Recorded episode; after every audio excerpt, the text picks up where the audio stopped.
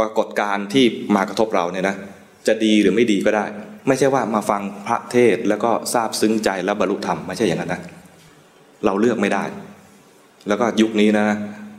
หายาก หายากที่ฟังดีๆ แล้วบรรลุปิงไม่ค่อยมี ส่วนใหญ่แล้วเท่าที่ประสบการณ์ เท่าที่ฟังมา เท่าที่สัมภาษณ์มา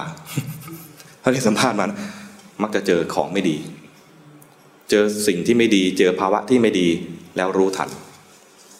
อาศัยได้ว่าฝึกฝึกมาจนมันชำนาญ ตอนมันทำงานเองเนี่ยแหละขณะนั้นน่ะมันจะบรรลุธรรมตอนนั้นแหละมีอยู่คนหนึ่งสวดมนต์ทุกวันขยันสวดมนต์ขยันทำขยันภาวนา แล้วก็เป็นลูกศิษย์หลวงพ่อนี่แหละ มีกิจการทำการค้าขยายกิจการทีแรกก็อยู่ในบริเวณตะวันออกนี่ทำได้ดีเขาก็ให้ขยายกิจการไปทางกรุงเทพตรงนี้กรุงเทพมันมีเจ้าเก่า เจ้าเก่า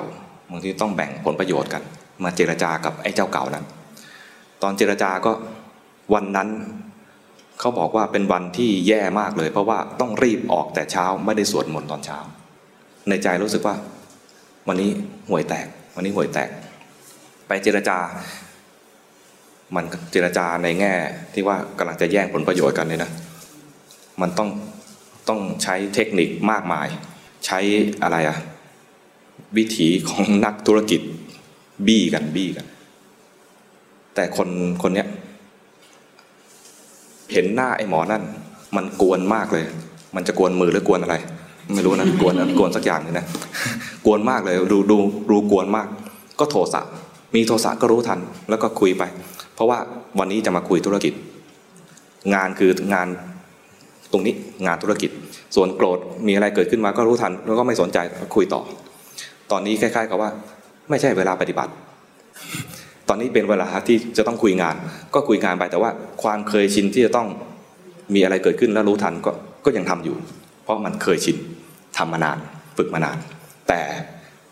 ไม่ตั้งใจจะทำตอนนี้จะทำงานนี้จะเจรจาให้มันผ่านไป ปรากฏเจรจาไปเจรจามา รู้สึกว่ามีความโกรธเกิดขึ้น แล้วก็แวบแวบเห็นอะไรไม่รู้แวบแวบไม่สนใจคุยต่อ ไม่ใส่ใจว่ามันคืออะไรด้วยคุยต่อ คุยเสร็จแล้วไอ้คู่ที่คุยอยู่ด้วยเนี่ยถามมาเลยครับพี่ครับ พี่ปฏิบัติธรรมที่ไหน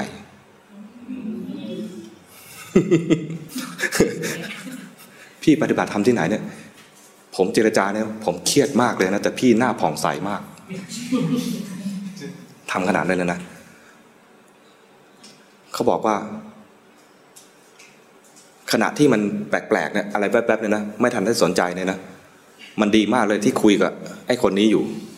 ถ้าไม่ได้คุยกับคนนี้อยู่นะ จะต้องมาสังเกตว่าอะไรวะมันคืออะไรวะ จะต้องบัญญัติให้ได้ว่า มันคืออะไร เผอิญว่าไม่ได้ใส่ใจจะคุยงาน เลยเกิดแป๊บๆก็รู้นะ แต่ไม่ได้ไม่ได้อะไรกันมันมาก ทายซิว่าตอนนั้นน่าจะบรรลุธรรมไหมไม่รู้อาตมาก็ไม่ทราบเหมือนกันนะแต่แต่น่าจะดีอะช่วงนั้นน่าจะดี แล้วหลังจากนั้นก็ได้รับมอบหมายให้สอนคน ก็น่าจะดีใช่ไหมไม่งั้นไม่สอนคนไม่ได้ใช่ไหมเป็นเป็นผู้ช่วยหลวงพ่อให้สอนคนอีกทีเป็นคารวาสไม่ใช่พระด้วยทำธุรกิจด้วย มีเมียด้วย มีลูกด้วยแสดงว่าเป็นผู้ชายฮะกองขอคอเลยนะ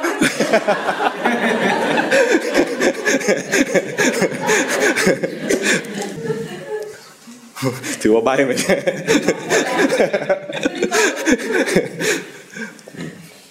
เพราะฉะนั้นนะ เวลาเราปฏิบัติธรรมเนี่ย ระวังระวังอย่าให้มันติดนิ่ง นี่คืออาตมาดูแล้วเนี่ยเป็นปัญหาสำคัญสำหรับนักปฏิบัติก็คือว่าติดนิ่ง มีความเชื่อลึกๆว่า นิ่งแล้วดี สงบแล้วดี ติดนิ่ง ติดสงบนะ แล้วก็ทำในรูปแบบทีไรก็จะ เอาละว่าเขาวนี้จะให้สงบเขาวนี้จะเอาให้นิ่ง มัวแต่มุ่งจะสงบ มัวแต่มุ่งจะนิ่ง และพอมันไม่สงบไม่ยอมดู รีบผลักภาระแห่งความฟุ้งซ่านนั้น รีบกลับมาอย่างนี้กิบกลับมาแล้วก็ดึงเอาไว้กดเอาไว้ ตอนเห็นว่ามันฟุ้งซ่านไปก็รีบดึงกลับมาพอกลับมาแล้วก็รีบกดกดบีบีบีถ้าอยู่ที่จมูกก็ดั้งหักไปเลยนะ